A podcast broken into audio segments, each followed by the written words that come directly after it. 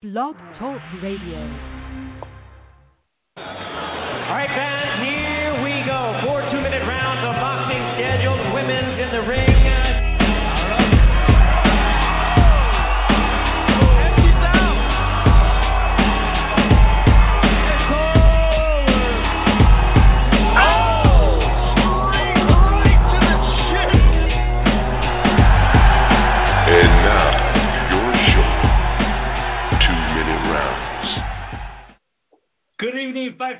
The two minute round, your hooks and jabs look at the female boxing world. This is episode number 92.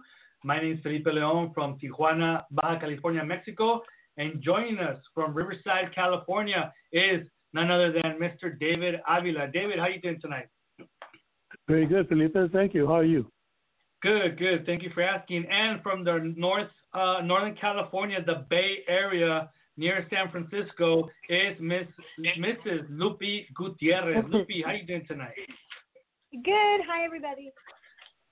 Good, good. We're, we're here for another about hour, hour and a half of female boxing. Last show, the last show, episode 91. If you didn't get a chance to listen to it, we did have a great guest, in Mr. Abel Sanchez, who spoke to us about uh, his training of Cecilia Braekhus, and we're going to be talking about that fight um, later on in the show because it is coming up fairly soon here. And then we had a surprise guest call in with uh, Rick Ramos, who is none other than the trainer slash manager of Jessica McCaskill, who is going to be Cecilia Braekhus opponent on Saturday, August the 15th. So if you haven't had a chance to listen to that show, I highly recommend it because not only was the um, the interview with Mr. Sanchez very, very informative, but we also had Rick Ramos's uh, opinion about some of the things that we spoke about with Mr. Mr. Sanchez, and obviously about the chances of his fighter dethroning the queen of female boxing, um, you know, undefeated, undisputed uh, welterweight champion, and Jessica McCaskill will be going up from 140 to 147. But we'll talk about that later. What we are going to talk about today was the only fight that happened the last two weeks in female boxing, the only major fight that happened in female boxing, and that was on Friday, July the 24th, from the Fantasy Springs Casino in Indio, California. Golden Boy Promotions gave us on DAZN their jump into boxing during the COVID 19 pandemic. This was their first show since March um, that they've actually uh, put together, and they did it at the Fantasy Springs Casino, just like Top Rank did in Vegas. They set up uh, what they call a quote unquote bubble, and they had it there at the Fantasy Springs Casino, where there's a hotel room, there's a there's a a uh, an arena there where the fights were held. Uh, Golden Boys worked out of there many many times, and uh, one of the fights featured on that fight card was one that included a fighter that was all scheduled to fight back in March, but unfortunately her fight was canceled back then, and she got the call this time. Seniesa Estrada, the current WBC silver uh, 108 pound champion and the interim 112 WBA champion, scored a what many are saying, and, and I, I don't doubt it, the fastest knockout in female boxing history when it, with six punches in about eight seconds, she completely destroyed um, also undefeated Miranda Atkins in the first round of eight scheduled. Lupi, obviously, this fight has gone viral. Those six seconds have gone viral. Everybody's been reading up on it that's interested in it, of how it happened, why it happened but we haven't had a chance to talk about it live on the air. So, Lupi, what are your first impressions of, of the fight? My first impression was how all the people who don't talk female boxing, they sure were talking female boxing after that happened. Yeah. It's kind of a gripe. It's kind of a gripe. But um, I, I think, first of all, we should um, not give, there's plenty of blame to go around. Seniesa Estrada should not, she did her job. And that was to go in there and uh, and, and fight. I mean, this girl came in at five and zero, um, with a belt, and I think looking at it on paper, Seniesa probably thought, all right, I'll go a couple rounds and I'll freaking lay her out, which it didn't happen. It happened in the first uh, few seconds. Um, you know, I didn't post this fight on my social media. I put it in a story, but I didn't post it. Um, I didn't think that it was a good look for female boxing for me to put on my page. David, what what do you? Well, no, I mean, I just wanted to get your opinion about um, the fight. You know, what are your thoughts? We we're gonna go into a little bit more detail, but David, uh, what did you think as far? I mean, one thing that that we did speak about here on our last show when we when we um, announced this fight is that I mean we knew that that Atkins more than likely was not going to be a a match for Seniesa Estrada, a fighter who has a lot a lot of experience. David, you've been following her career pretty much since she started when she was, you know, eight, nine, seven, seven years old, eight years old. Um, but none of us could imagine that it could have gone bad. Uh, yeah, well, I I, I knew it was going to be a first round knockout. I didn't know it was going to take seven seconds, but but I knew it was going to be a first round knockout because she is that good. Seniesa is she's in a whole- whole different level. Very very few girls are at that level. So yeah, in that part, I was not surprised. Yeah, I I agree with that, but we we had no idea that it was going to be this quick. Now, since um since the fight, there's been you know a lot of reports of where Miss Miranda Atkins came from and how this fight was made. Um, obviously, publicly, Robert Diaz, who is the main matchmaker for uh, Golden Boy Promotions, took the blame, stating publicly that you know he just wanted to make a fight for for Seniesa. Seniesa hadn't fought in a long time. There had been well since March, or no, actually longer than March, since November of last year Mhm. when we saw her Yeah. beat Marlene Esparza in that fight on the Mhm. Canelo undercard. That there had been two fight camps that had fell through for her because of COVID, and that she couldn't find an opponent. The original opponent that she had for March was Jackie Calvo from Mexico, but Jackie Calvo ended up hurting her knee and wasn't able to participate in this fight in uh, in uh, in in August, in uh, July. So he said, you know what? They sent me her name, a matchmaker that he wasn't able, he a booker that he wasn't willing to name. Sent me her name. I looked at it and I submitted her name to the California State Athletic Commission, and they went ahead and approved it. Now, Andy Foster, who is the director of the California State Athletic Commission, he himself also took the blame, and he said, "quote," and I quote, he said this to Boxing Scene, uh, BoxingScene.com. He said, "It's fair to criticize me. I didn't think Atkins would win, but Golden Boy brought the fight in, and I looked at her record: five knockouts and five wins in five fights. The WBC had approved her as the opponent for one of its title fights." And even if a fighter hasn't been in a quality opponent, if they're knocked out every one they fought, they might be able to fight. What can I say? I should have checked her out mm-hmm. further. I got duped by her record and made a mistake. Well, that's good and dandy by Mr. Andy Foster, but it's not just about and, and, and let me and let me preface my next statement by I've dealt with not only the California State Athletic Commission before in regards of making fights, but also with Andy Foster directly. I've had conversations with him uh, regarding certain fights that a promoter in San Diego wanted to make, and I was involved in making them. So that's full disclosure uh, right there. And you know, when I was having discussions with him of fights that needed to be made, they were nowhere near um, the high-profile fight that this was. There weren't for any titles. They were just little four-round fights, and he was very. Um, he would deep make a deep dive into the opponent's records. I mean, he wouldn't just look at the opponent of who they who what their record was, but he would deep dive and see who they had beaten and who they have beaten and so on and so forth.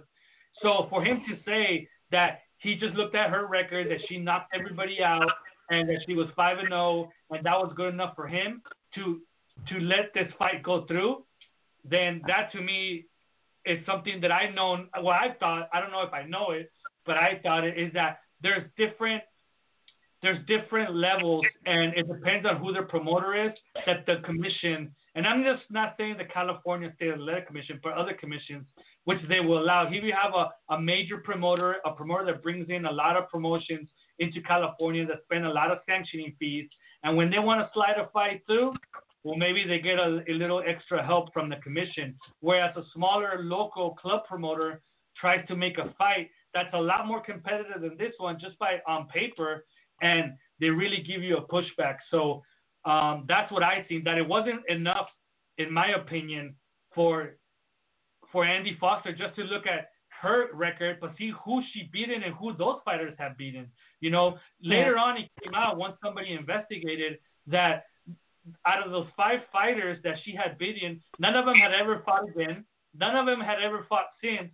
And there's a rumor, I don't know if it's rumor because I don't know if it's corroborated, but there's a rumor that some of them were exotic dancers that her promoter slash ex husband uh, procured for her.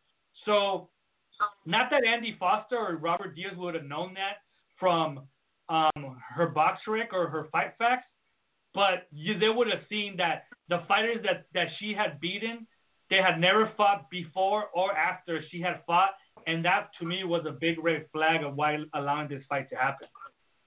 Mm-hmm. Yeah, I Now- mean, between the three of us, we found information really quick.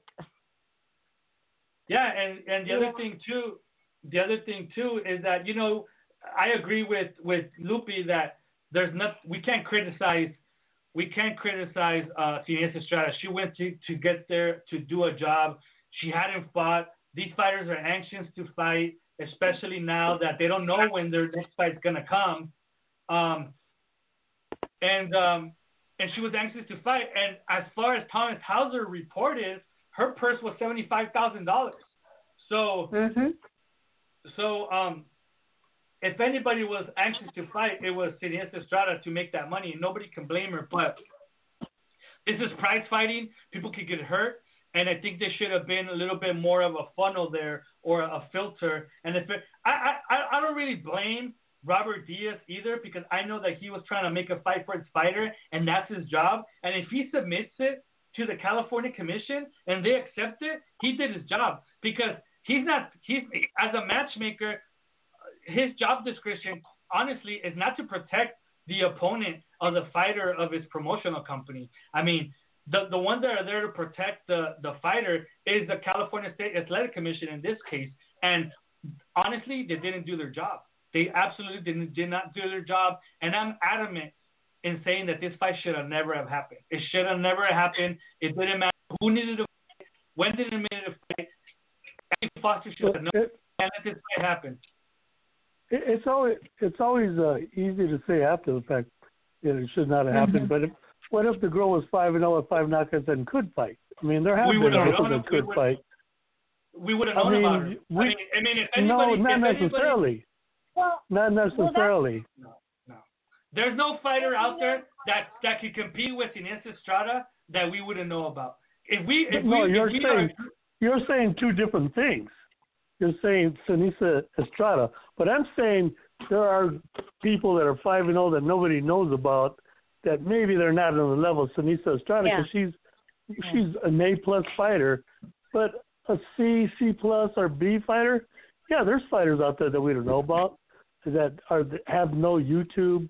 You know, it's really hard to really investigate everything. It really is, yeah, even with it YouTube. is, David, and it is, David, and you're right. Um, but I so with all that being said, I think we uh, there's plenty of blame to go around, but the blame lies with John Carden Combat Promotions.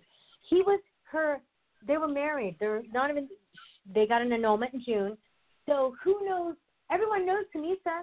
No one knew her. So he has the most blame of putting her in there, and everybody knows Seniesa. So he has the most blame.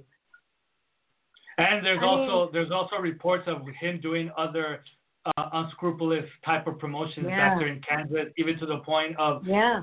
you know letting a, a, a mentally challenged person get in the ring because he needed an Oh, opponent for somebody that could sell that could sell a lot of tickets. That's So I agree Yeah, with a Lupi. special, a special Olympic athlete. Uh, He was a Special Olympic athlete. He was an athlete for the Special Olympics. But to put him Mm. in, that was, you know, that's evil. It is. But I, to piggyback on that, you know, yeah, maybe she could fight, but looking at what the things that we had before the fight, which we talked about last last um, show, was one, she had never fought anybody that had a winning record. to the fighters that she had been in had never fought before or since. I think the only one that had fought after was her, the the opponent made her pro debut against Atkins and then fought her again for that. I'm not even going to call it a title because if you're fighting somebody that's 0 1 for a title, you're just whoever gave up that title is just making a sanctioning fee. And she's 42 years old. Now, yes, hindsight 2020, you know, we we did find out that that um we did find out that she started boxing when she was uh when she started training actually when she's 39 years old and now she's 42. So she's actually only been training for 3 years and now she's facing somebody that has been fighting since for 20 years. She, she was like eight, seven, eight years old. So, you know, and you know, if we would have never heard of her or anything, I just don't think that a, a fighter that we've never heard of with that record and that age should ever been put in the ring with a fighter of the level of Seniesa Estrada. Or even a B level fighter. Maybe a C level Mm-hmm. fighter, but not a B level fighter, not an A level fighter, and and not an elite fighter like Seniesa Estrada. So Yeah. that's I understand that Seniesa wants to cash that seventy five thousand dollar check and everything, but then how good we should have felt about that money if something would have happened. You know, but thank God that True. nothing happened. And the other thing too that that I thought about is right now we're in the middle of a of a little back and forth between you know the boxing world, the female boxing world, and some entities out there that don't believe that a three minute round should happen.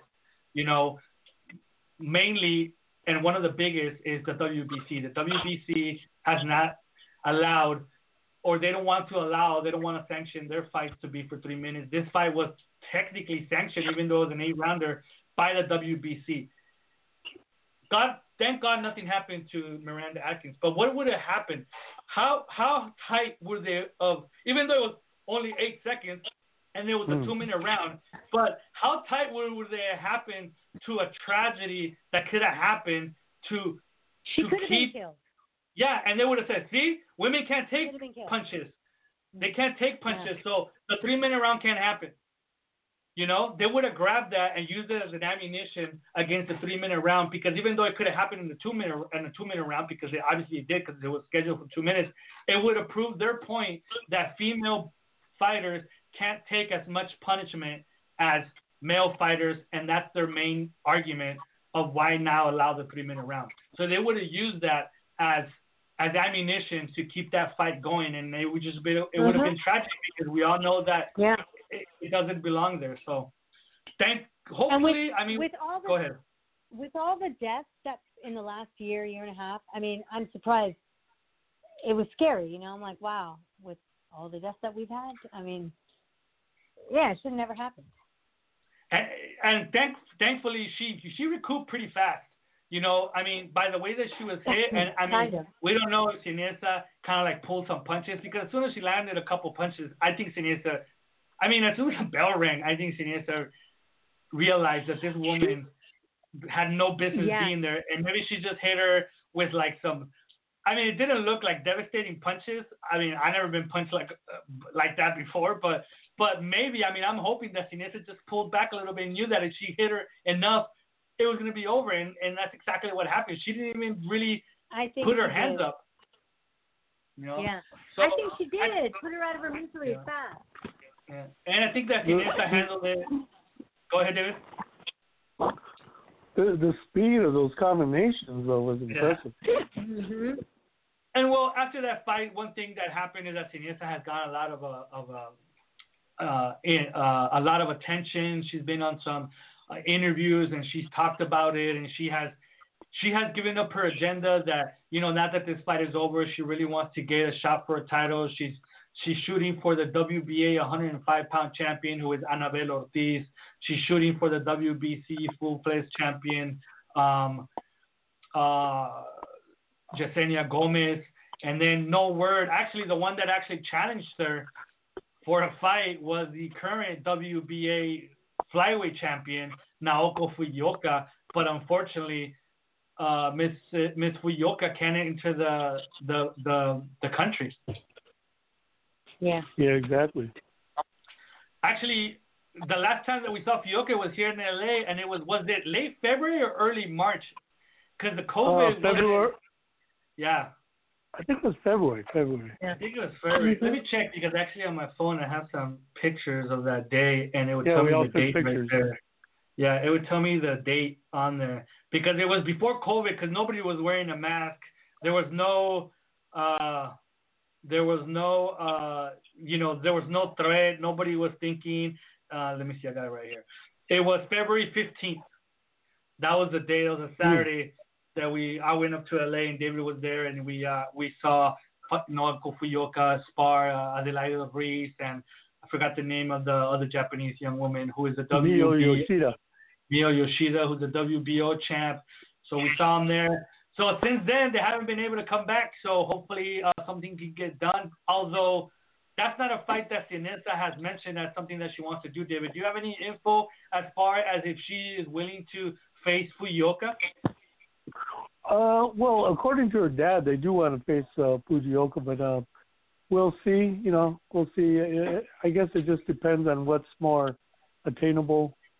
Um, there could be other factors like maybe it's easier to get somebody uh, to fight from Mexico than it is Japan, things like that. Now, another good news that came out of that fight is the actual the actual budget for that fight. I mean, it was seventy five thousand for Estrada and it was ten thousand for Atkins.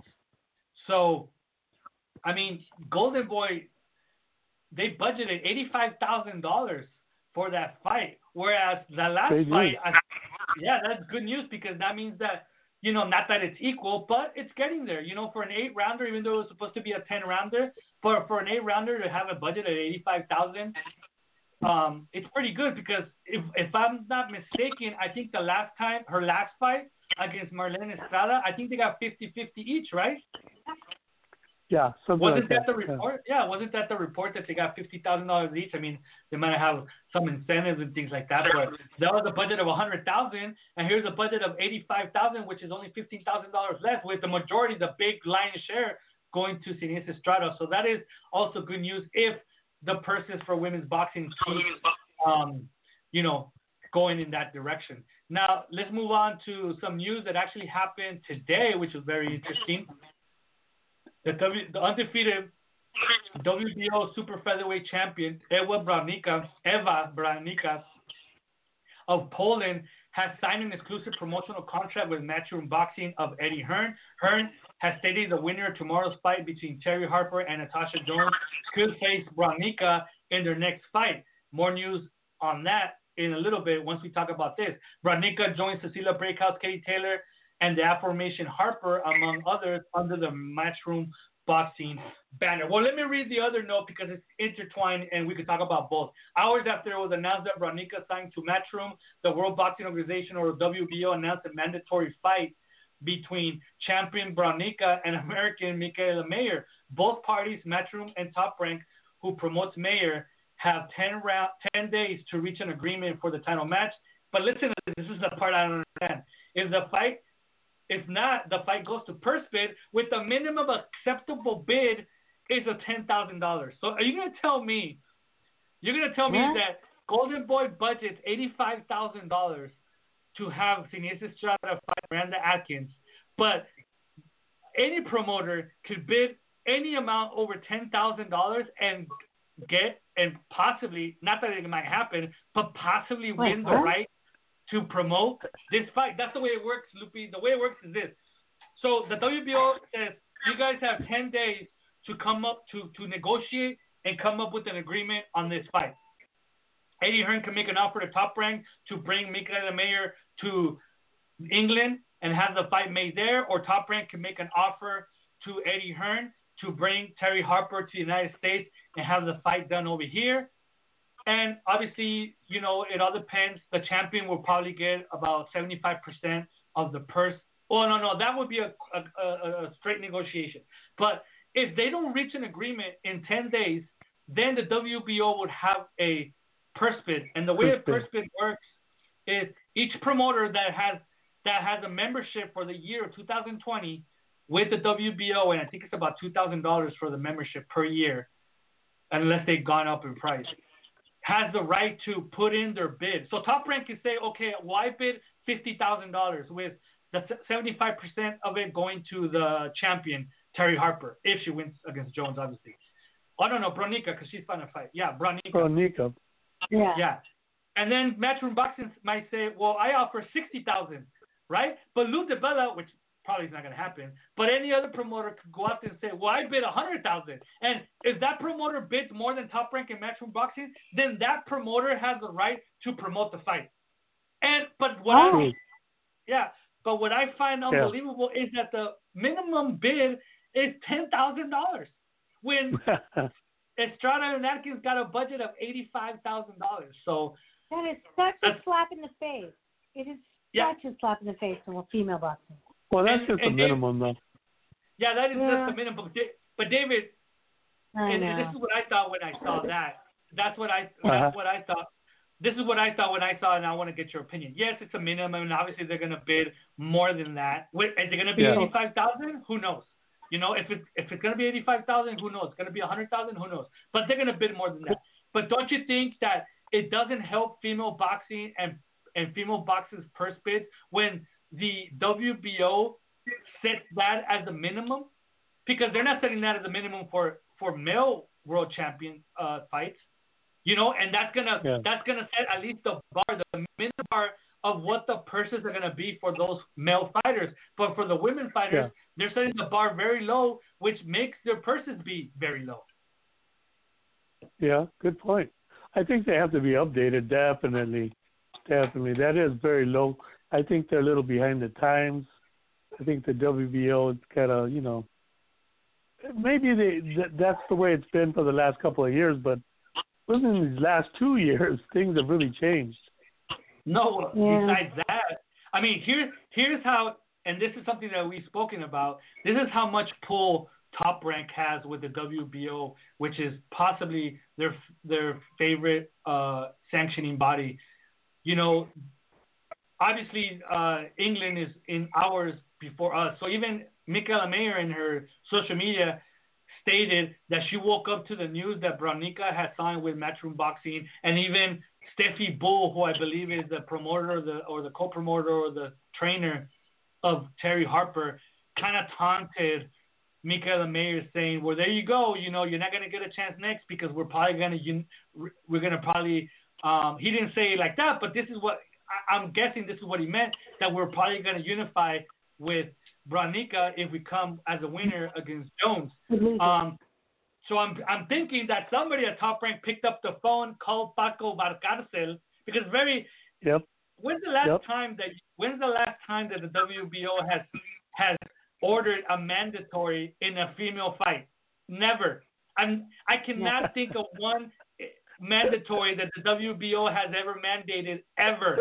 They don't even have rankings, and something that we have criticized and spoken about on hmm. this show plenty of times. So all of a sudden, the same day, hours, not hours after the after Matchroom announces that they signed the WBO champ, then they miraculously order a mandatory between Brodnicka and Mikaela Mayer, who obviously is promoted by Top Rank. So obviously somebody picked up the phone over in Vegas, where Top Rank is has their office, to Puerto Rico, where Paco Valcarcel has his office, and said, "Hey, help us out here."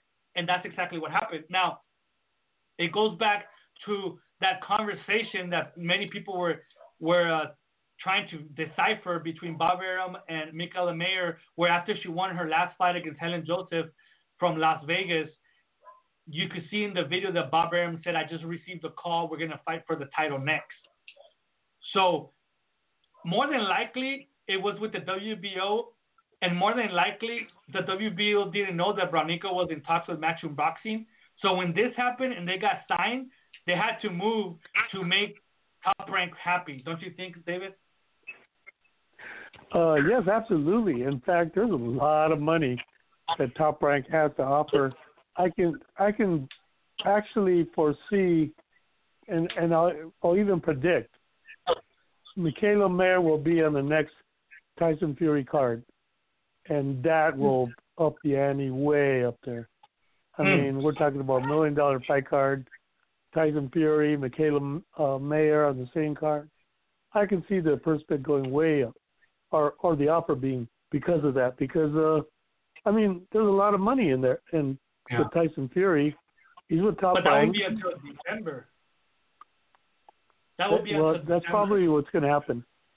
I, I the- think that's the- what's going to happen. Let's see. Well, I think. Well, I think that once they.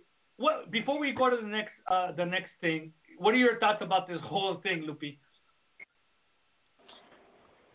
My thoughts, it's you know this is just another thing with the fight. I mean, I know it's just an, a minimum bid of ten grand, but then it makes me think, you know, after I, I was speaking with the upper echelon women in the field, and I won't mention names, but after the Seniesa fight, and then when they announced who Marlene was fighting, the a question across the board is, are they tr- is is female boxing getting you know how it is it's blowing up it's brewing i mean we're moving. Are they trying are they trying to ruin female boxing with these lousy matches and and, and stuff like this? That is the over that was the question in the last couple weeks. But who's are they? they whoever they is trying to ruin female boxing because But who's they? Like, that. but who's they? I don't I know. don't is think. Golden is is Golden Boy trying to ruin it by matching these fights? Is you know, I mean, No, I don't. I mean, I don't think it's a, it's a concentrated plan. You know, the thing with Seniesa Estrada and Miranda Adkins, you know, it, it is what it is. It happened. It was during the pandemic. I'm sure that if the pandemic wouldn't have happened, Miranda Adkins would have never been on the radar for yeah. um, for Seniesa Estrada. I'm sure that Robert Diaz is kicking himself on the foot by paying Miranda Adkins ten thousand dollars. I mean, that's something also that reflects on on the promotional company that they paid ten. They could have paid her five thousand dollars. She would have taken that fight. She was never gonna fight anywhere near that paycheck anywhere else, Uh, and it could have probably been five thousand, and she would have taken that fight. But her Yeah. ex-husband slash promoter, you know, saw that there was a chance to make a ton of money, and he took it. And you know, that's what boxing Yeah. is about. It's prize fighting. They're looking to make money. So Yeah. as far as like a whole like conspiracy to ruin female boxing, I don't think so.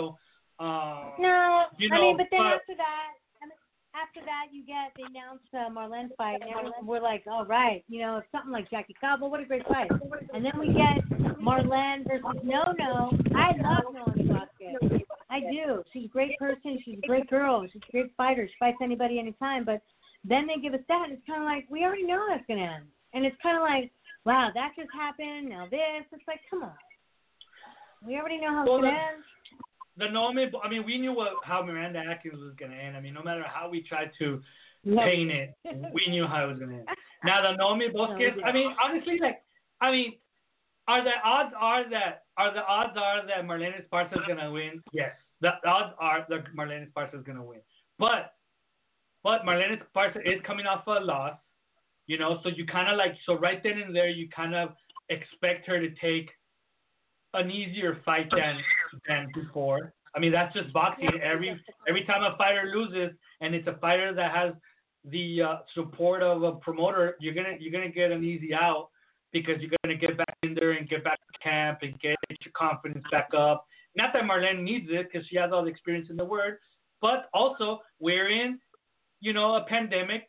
Opponents are not easy to find. She's closer to the weight. No, no, no, no. Bosquez is closer to the weight. So are the chances Marlene's gonna win? Yes. Do I know for a Yeah. fact that she's gonna knock her out? I'm not 100 percent sure. David, are you 100 percent sure Marlene Esparza's gonna knock out uh, Naomi Bosquez? Uh, no, not 100. percent No, No, because Sulem didn't. Sulem didn't knock her out. So yeah, and I, and, I, I have and a question for David. I have a question for David. David, was there Yes. anybody else that um Marlene could have fought? Oh yeah, she could uh fought uh Adelaida Ruiz, who's right in L.A. La Cobra. Yeah, La Cobra. Right And that in fight's L.A. gonna be at that. That fight's gonna be at. Well, putting on my promoter hat, like I mentioned, you know, you just had a really tough fight against uh, Seniesa Estrada, fight you lost, a fight that you got cut at, cut at, and for you to go from Seniesa Estrada and then after all this time, you know, and in the middle of the pandemic, and going to an Adelaida Ruiz who's undefeated, who is coming from a bigger weight of a 115 down to 112.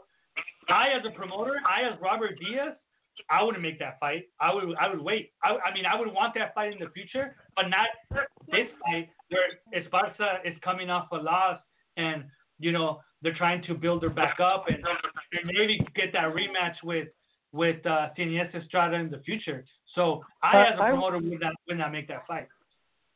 I, I, as a promoter, would do the opposite. I would take that fight. Whoever wins, wins, and whoever wins builds up women's boxing and builds up a, a following, you know, and excites the fans. This other way, they're not really exciting the fans. They're just Yeah. protecting the fighter, and it's not, it's not worth it because the women don't get the opportunities that much. So why waste them? That's that's my own feeling. I'm not saying yours is wrong, Felipe, because you're thinking like a promoter standing behind your fighter. Yeah. But I'm thinking about a promoter trying to advance women's boxing, and I think But that's the Golden Boy best is way. not. But Golden Boy is not trying to advance women's boxing. We know that. Yeah. Golden Boy is barely. They're barely sticking their toe into the female boxing pool. I mean, if you really think about it, we could count since since Golden Boy signed Marlene Esparza back in when was that 17 or 18?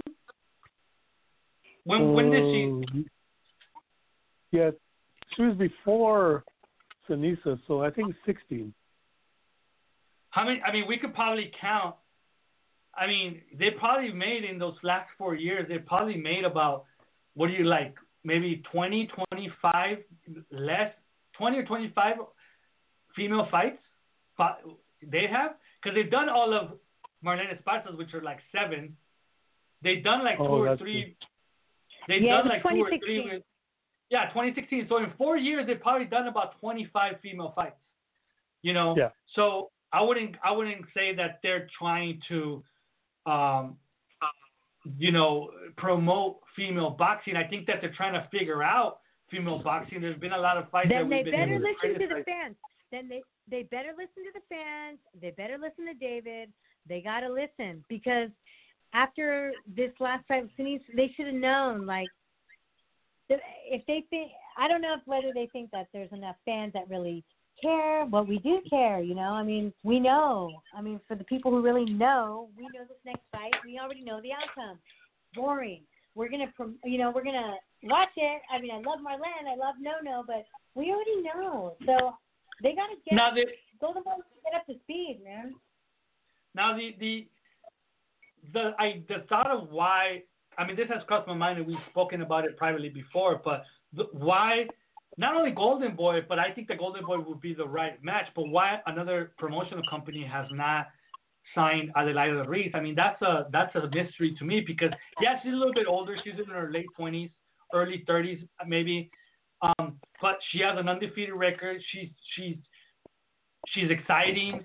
Um, she has a great story, you know. Um, she's she's from Los Angeles, which would be perfect for Golden Boy. She's Mexican American. She speaks fluent Spanish. She speaks perfect English. So that would be a great story to have. But and I don't know why they don't sign her or somebody big signs her, you know, because she she already has a good record. She already could be built. She has all that. You know, you just tell the story. Imagine all the women that watch female boxing or watch boxing in general, and they find out about Adelaida Ruiz, where she has three kids, she works. You know, she came back to boxing after about 10 year hiatus because she didn't want to ask herself what if in the future, and she's able to balance all that while being a professional fighter. Imagine what these women that also do the same thing with their job and their kids and their family, and they're able to balance all that.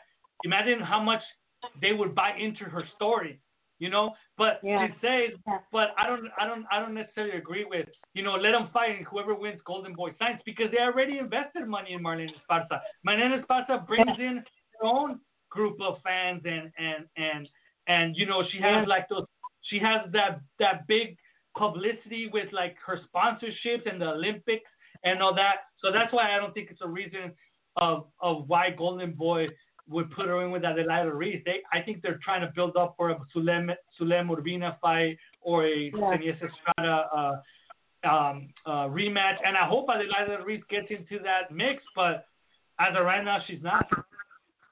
Hey David, do you think, and you both of you guys, because we're all, we're on a chat throughout the day, so if everybody knows, we all talk. And so we were talking about Ebony Bridges in Australia, 4 0. She's got a big social media following. She's a beautiful blonde. She's a tough little fighter. She's but she's 33. Do you think the same applies? And David, we were talking about her being able to be built up. is the same being applied to Adelaida Ruiz because she is older in that age bracket? Uh, I think that you have to do it fast. You really have to. You can't really build them up. You you you you have a smaller window to do it because I mean they're they're going to slow down. So you got to give them hard fights right away, and see if they can bite. Or Yeah. otherwise, you're wasting time. hmm I mean, right now at 33, I mean, she's a little, she, you know, if she was 35, then I'll be like, yeah, let's do it. But if she's 33, and if she can find a promoter, I mean, I know that she's with uh, Split T slash Empire Boxing with our good friend Yeah. um, Brian Cohen. But I mean, if he could find somebody that would give her five, six, even seven fights in one year, then I would use that year, those seven fights, to build her up. I don't know if she's fighting four or six rounders right now, but by the end of that year, she's up to after those six or seven fights, she's up to uh, eight rounds. Then at 34, then you're like, okay, and then you start looking for a world title or big names, and then exactly what David said, see if she can fight. And if she can fight, then she's gonna fight, and if she can't, then that's all she wrote. But we're gonna find out soon because time is not on her side. Yeah, and she's got a great story too. She's a math teacher. She's in Australia. She's an artist. I mean, another great story. But I mean, you got to pe- find people to believe in you, right? Yep. And yeah, that's the thing is that Australia is not known. It's not a. It's not known for a lot of boxing. I mean, obviously they've had some great champions out there, Jeff Fenech and Jeff Horn more recently, and Joseph Parker. Well, he's from New Zealand, but it's right there. But in female boxing, you really don't hear a lot of. I mean, there is some female fighters out there. I think there's a WBO uh, semi heavyweight champion, uh, Gervonta Perez, or or no, not Gervonta, Giovanna, or something like that. Um, but and you got uh, Lulu Hawton, you know, who who kind of took Yeah, the, the. Yeah, who took the horse by the by the reins or the bull by the reins and and actually moved to the United States to look for the fights because she wasn't getting the fights out of Australia. Mhm. So it's something that Yeah. um, she needs to do. The young woman you mentioned needs to do. Then you know if you want to make that if you want to make it happen, she's already signed to an American manager. So Yeah. if you want to make it happen, you gotta jump. You gotta take that leap. Yeah. All right. So uh, so that's all the news. Any other news that you might want to bring up, Lupi? Anything else you've seen in the pipeline? Uh, let's see. There's been I don't know. There's a a, a, couple of um ama- or pro debuts in Tijuana. You watching those, uh, Felipe? They're at. Or I, I watched I watched the I watched the Merari Vivar one. I did because I've actually one. seen her around. Yeah, I've seen her around in uh in um you know in LA and, and stuff like that at the amateur shows. And I actually hear She she has had been a down good here. showing. She had a great. Yeah, so I mean we have debut. she's a she fought at 122, but I think she's 118, right? I think so. Well, I think she's actually She had a great showing on her pro debut, man. She came out. She looked good. She looked really, really good. Really good, really clean. Yeah, so David, uh, did you, get, so did you get to see that? Who was the, who was the fighter again? Marari Vivar. She's out of uh, NGBA boxing, and she made her debut in Rosarito. No, you know, I 'cause we were to it. saying like all the debuts, all the amateurs weren't doing so good in Rosarito. Yeah. She did excellent. Yeah, and I think I think there was a couple more that that same day, and in the fight card before that, there was a couple there. So there's a new batch of very young, uh, very Yes, there is. experienced in the amateurs, uh, female fighters coming through. Obviously, you know they're barely getting started.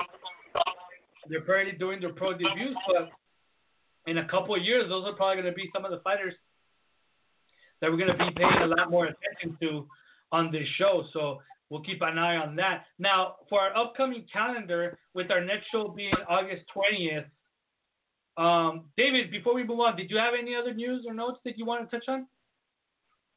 Uh, not that I remember now. I got sidetracked. okay. So uh, on our upcoming calendar, we do have tomorrow, 11 a.m. is the fight card start on uh, on Pacific time. So out here in the West Coast, it's gonna start at 11 a.m. with the first fight. Obviously, the main event's gonna be a lot later, maybe about two ish. But Friday, tomorrow, August 7th, from the Matchroom Fight Camp in Essex, uh, England, Matchroom Boxing, Eddie Hearn gives us on DAZN Terri Harper defending her WBC 130 pound title against Natasha Jonas in a scheduled 10 rounder. Now, obviously, you know, we know jo- uh, Harper, she won the title by beating Eva Wahlström in her last fight. Eva Wahlström since then has retired. We all know the controversy. We all talked about it here on the show where Mikaela Mayer feels that she was sidestepped by the WBC and by Matchroom Boxing and by Terri Harper because because Mikaela Mayer, well, not Terri Harper because Terri Harper was just going for the fight, but Mikaela Mayer was the number one, yeah, number one ranked fighter, um, and she deserved the shot against Eva Wahlström, but Eva Wahlström decided to fight Terri Harper, who was in the top 15, Yeah. and Terri Harper ended up beating her. Now there's been a since then, there's been a long back and forth between Terri Harper and Mikaela Mayer on social media, and basically that fight is brewing. I mean, that fight's the one that's going to happen Oh, not yeah. next, probably not next, because as we talked about a little while ago, Mikaela Mayer has a fight against um, uh, Brodnicka. But before that, Terri Harper needs to get past Natasha Jonas. Now, here's my question to you, David. If Harper, if if Mikaela Mayer fights Brodnicka and beats her, do you think it gets this fight against Harper, if Harper wins tomorrow, obviously, closer or farther away? Because what Mikaela Mayer has stated since we've had her on the show in her whole career is that she wants a world title. She's ranked number one at WBC, so she gets a world title against a world title shot against Terri Harper, and that's who she was shooting for. But if she beats Brodnicka, she becomes a world champion. So is her hunger for Harper still there or as intense as now when she doesn't have the world title? I Yes. I think um I definitely think that Mayer wants to fight Harper, and I definitely Mm-hmm. think that Harper wants to fight uh, Mikaela also. But more so, I think Eddie Hearn really wants that fight. I think he Mhm. really. I, Yeah. I, I think as a promoter, he's very pro women. He really sees something. He he's one of the few promoters that sees the uh, the future of women's boxing being big, and he's Mhm. he's already put he's already invested in it. He's invested in it and shown it by signing all these women, and I think he sees it as a potential mega fight. hmm But Lupi, do Yeah. you think that if if if Mayer wins that WBO title and Harper beats Natasha Jonas and continues to be the WBC champion, do you think it kind of gives them more time to build up the fight between them by making their defenses, and then maybe later on, once there's a crowd and maybe more money, face each other? Yes. I think Eddie Hearn knows what he's doing, and much props and love to him for what he's doing with female boxing. He's doing, he's doing so much. But yeah, he is loving the build-up. I mean, and then going back to Eva Wahlström, I mean, she underestimated Terri Harper. Terri Harper, I mean, is fighting Natasha Jonas, but we already know the outcome of that one too. And I, I want to see this fight. I really do. I'll be watching tomorrow. I really want to see this fight. But Terri, we ha- know how it's going to end because um, what is her name? Vivian Obenauf beat Natasha Jonas, and Terri Harper beat Obenauf. So we know how it's going to end. So, but even though we know how it's going to end, I want to see the fight. But yes, Mhm. I think he's loving the build up, and I think it's going to be, it's going to be, a, it's already brewing to be a great fight because social media is everything right now, and Mikaela's right in there. So yeah, Well, I can't wait. if we if we believe the WBO with what they announced today, and if and if Matchroom and Top Rank don't don't um, get to an agreement in the next ten days, by the time we have our next show on August twentieth, we should find out. We should know that if they came to an agreement or they're gonna go to a first bid. And then we're gonna find out what happens on that first bid and when the fight's gonna happen. Now the only question with that, like David mentioned, that they could have it on the Tyson Fury, um, more than likely Deontay Wilder fight, which has been rumored to be in December. Um, I think once you win the purse bid, I think they give you a, a time frame of they give you a time frame of about three months or 90 days for you to put on the fight. And I don't know if by December those 90 days have gone by, but knowing the WBO and knowing Top Rank, Top Rank could technically, quote unquote, ask them for an extension and allow them to do the fight beyond the 90 days. Um, but I don't know how that. Fits into Brodnicka's schedule because maybe she was thinking of getting a fight fairly soon um, with Matchroom Boxing, and that's why she signed with them. Maybe Matchroom Boxing say, hey, you know, I could get you a fight in September, uh, late September, mid September, and if that if this happens and she can't fight until December, then it really puts a, a, a an obstacle in her schedule and see see what happens. So there's a, there's a couple of, of of issues there that could happen and see which way it goes. You know, because I I, I don't think that Brodnicka wants to wait till December to fight if Eddie Hearn has told her that he could get her to fight before that, which more than likely he can. Being in Europe, I, I'm believing the European Union is a little bit more open to having fighters come in and stuff like that. So I'm thinking that Brodnicka can get a fight before December with Eddie Hearn. But let's see if the WBO allows her to do it, or maybe they give her permission to do it. And as long as she wins, she gets to her next fight against has to be against Mayer. We'll see. Yeah. Now, also from um, Matchroom Fight Camp. Now, so we're all in agreement that Terri Harper is going to win this fight tomorrow, more than likely, right? And then that's going to set the table to see yeah. what happens between her and. I'm, re- I'm really curious. I see styles make fights, even though Vivian Obenauf knocked out uh, uh, Natasha Jonas. Uh, it doesn't necessarily mean that she's that Jonas is going to get knocked out. It doesn't. I yeah. mean, she could see some flaws. I see flaws in Harper. I do. Mm-hmm. I see flaws oh, in her. I don't think she doesn't will get knocked out. I don't think so. She do, she doesn't have a, a an extensive amateur career. She doesn't. She she's a a hard hitting girl, and she's a good athlete. Uh, but she still does a lot of things uh, a little crudely. She kind of mm-hmm. reminds me of those uh, Brazilian fighters that have all these knockouts, but they're not real polished. That's mm-hmm. what she reminds yeah. me of. She, yeah. She's she's got good power, good speed, and she can you know she can fight. She's got a good heart. But if you got somebody with polish, and they can change uh, angles on her, then they got to fight. Which Jonas fight. does. Which Jonas does because Jonas um, has a, a pretty extensive amateur pedigree. You know, she has yeah, a, exactly. a, a, long uh, amateur career, and although her pro she's career has not, yeah, she's an Olympian. So although her pro career has not uh, panned out as many expected, and like you mentioned, Lupus, she did lose to Vivian Obenauf, who is not a bad fighter. She's a she's a she's an opponent, and but she's a high level. Uh, recognizable name opponent, and you know, like David said, maybe she just caught her. Styles make fights, and maybe Jonas has corrected those issues, and maybe she could give a fight to Terri Harper. Now, one thing that I do want to see from Terri Harper is how good she is at controlling the distance and using her her God-given talents in height and reach advantage to control not Natasha Jonas. That's one thing that we have spoken about on this show is that there's one thing that Mikaela Mayer knows how to do is use her advantage in height and reach. She completely controls mm-hmm. the fight. She did it with Helen Joseph, and she's pretty done on. She pretty much done it on every fight she's ever had as a pro. So I want to see if Terri Harper is able to do that, or if Natasha Jonas has enough experience to get on the inside and make it a fight there. And if she does, we have a fight in our hands because of the things David said that maybe Harper doesn't yeah. have the experience against somebody yeah. that could work those kind of angles. So we'll see what happens yeah. tomorrow, and we'll have that. hey, I just want to add on that. I just want to add on their fight that they're making history by being the first UK fighters um, fighting against each other for a world title. Oh wow! Yeah, that's something. And, that's big.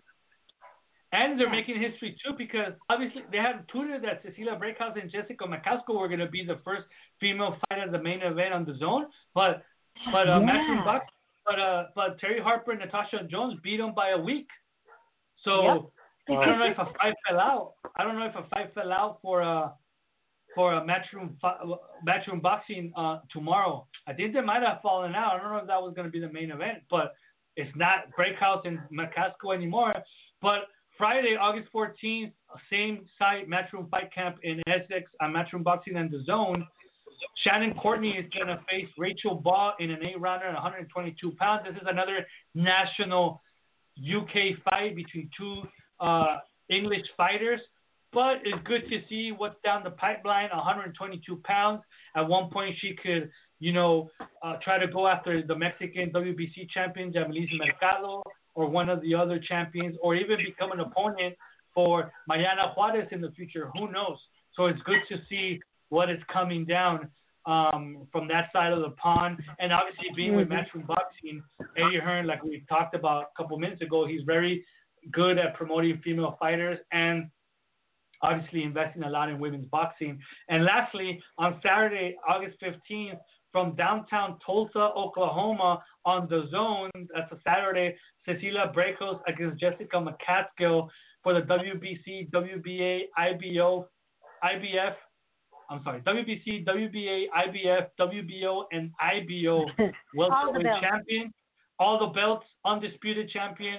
Cecilia Brækhus, undefeated. Jessica McCaskill, she's a champion as well, but her belts will not be on the line, which are the WBA and WBC um, 140 pound titles. This fight's at a catch weight of 145 pounds. So that is a fight. One of the probably one of the two fights that we have been waiting for all year long. The other being well, it was Katie Taylor against Amanda Serrano, but now it's Katie Taylor against Delphine Persoon, which is not a bad thing either because that's a rematch of their fight last year. So we're gonna get the first of those fights on Saturday, August 15th. And you know, if I I'm gonna go on the limb, maybe people are not gonna like it, but I'm gonna shoot for Cecilia Brækhus. I think she has enough to win the unanimous decision over Jessica McCaskill. What I want to see is that if she stays with the new style that Abel Sanchez talked to us about last show, or if the things get if the rough the waters get rough like we expect them to do and like what Rick Ramos promised us they would last show, if Brækhus like she did in her last fight in Monte Carlo resorts back to her original, more boxing, more European, more standing up style. David, what do you what do you think would happen? Do you think Brækhus resorts back, or do you think she's had enough time with Sanchez to tough it out and go for it uh, with the Mexican style that Abel Sanchez teaches? You know, I think uh, I don't think she's going to get an opportunity to change. I, I think mm-hmm. when you go Mexican style, it's uh, they're both Mexican style fighters now, I think there's not going to be a chance. I think there's that's they're going to just go at it, and it, it might just end in the fourth or fifth round. I don't know who's going to win. I really don't know. I really don't know who's going to win that fight. Now, yeah, I think I think you're right. I think Cecilia, she's not she's not going to have the chance to go back. Because Jessica's more of a brawler. She's going to need that Mexican style to make this a really exciting fight. I think that I think that's that, that, go. go ahead, go ahead, Lupi. No, go ahead. Go ahead. Well, I think that's a given. I think it's a given that it's going to be an exciting fight because McCaskill, she doesn't know any other way. She's just going to go forward and throw punches. If it, yeah. if it, if it's not an exciting fight, it's because Brækhus, some way or another, neutralized her. And the only way that I can think of that can neutralize her is by boxing. But Sanchez told us that he doesn't want her to win that way. He wants her to win a different way, and the way that he wants her to win mm-hmm. is what what he's taught her. Now, the last Fight. fight that we saw Cecilia Brækhus really get pushed a little bit. It was an exciting fight, and that was against Kali Reis a couple years ago on HBO. So, is McCaskill gonna be big enough? Kali Reis was pretty big. If McCaskill's gonna be pretty big enough and aggressive enough to be able to do that, well, we're going to see that on August 15th. Absolutely. We shall see. Well, with that said, we reached the end of the two minute round, your hooks and jabs look at the female boxing world. This is episode number 92. Next show is August 20th, every other Thursday here, 7.30 p.m. Pacific time. We hope to have uh, a um, a guest on our next show. Might be Cecilia Brækhus, might be Jessica McCaskill, might be somebody else. We don't know. We'll work on it and we'll announce it on our Twitter, Twitter, and and our Facebook. So you want to follow us on those uh, on on those platforms you can, and then you'll get some information of what is coming next on the show. So we bid you good night from Mr. David Avila, Mrs. Lupi Gutierrez, and myself, Felipe Leon, and we'll catch you here on August 20th. Good night. Enjoy. Good Night.